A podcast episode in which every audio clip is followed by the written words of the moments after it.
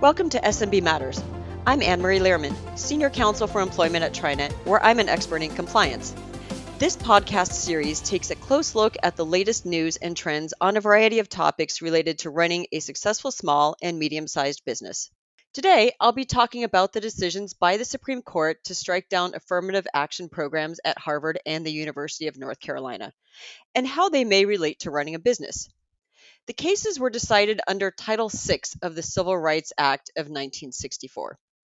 Title VI prohibits discrimination based on race, color, or national origin in programs or activities that receive federal financial assistance. It applies to most institutions of higher education because all but a small percent receive federal money in the form of research grants and federal student aid. In the just decided Harvard and UNC cases, the court held that these universities could not give an applicant for admission preferential treatment based on race, even if race was just one factor considered. In contrast, however, private employers are governed by Title VII of the Civil Rights Act. Like Title VI, Title VII prohibits discrimination based on race, color, religion, sex, and national origin. However, Title VII applies specifically to employment, and in these cases, the Supreme Court did not decide anything about Title VII or employment. Still, some employers may justifiably be concerned about whether the court might do something similar in the future about Title VII and employment practices. And they may wonder about efforts to increase diversity in their workforce and if DE&I initiatives and programs are still allowed after the Supreme Court's rulings. The answer is yes. Efforts to increase workforce diversity, including DE&I programs, are still allowed as long as those efforts comply with Title VII, that is, without using a protected status as a factor in employment decisions. And that has always been the law under Title VII. However, if opponents of DE&I were to try to get a law passed to prohibit DE&I efforts, that would present a very different situation. And in case you think this is just a theoretical discussion, there are already examples of state laws currently in place that are intended to prohibit various types of DE&I related efforts. For example, Florida enacted the Stop Woke Act in 2022, which prohibited employers from requiring Florida-based workers to attend certain types of DE&I training, such as training on critical race theory. In that case, however, a court de- declared the part of the law that applied to workplaces unconstitutional.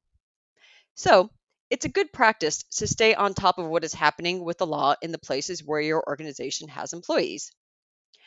Just as important, Make sure your DE&I efforts are conceived and carried out properly.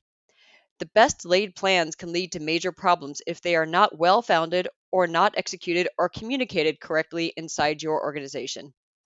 By way of example, any programs or practices regarding hiring, firing, promotions, training, or compensation that result in preferences to employees based on their protected characteristics or that result in quotas or set asides are likely unlawful under Title VII and will expose employers to risk of legal action. Therefore, you should make sure first that your HR teams, including talent acquisition and DE&I program managers, understand what DE&I can and cannot do and can identify unlawful employment practices under Title VII. Second, that any communications, verbal and written, regarding your DE&I efforts clearly convey that your organization understands that DE&I is not about preferences, quotas, or set-asides for individuals in protected or historically underrepresented groups. And third, that managers understand that hiring and promotion decisions are to be based on skills, qualifications, experience, and merit without regard to an employee or applicant's race, religion, sex, national origin, or color. Bottom line, make sure that all decisions having to do with terms and conditions of employment are based on business related factors and merit. If you do that, your DE&I efforts should be good to go. But you still need to be aware of any existing or proposed laws that may impact your DE&I programs or practices. Thanks for listening to SMB Matters. If you enjoyed this show, please leave a review on Apple Podcasts, Spotify, or wherever you listen to your podcasts. And please share it with a colleague or make sure to subscribe to our newsletter at trinet.com/insights. Also, we'd love to hear from you, so please feel free to drop us a line at smbmatters at trinet.com. SMB Matters by Trinet is committed to providing small and medium sized businesses with timely and relevant insights.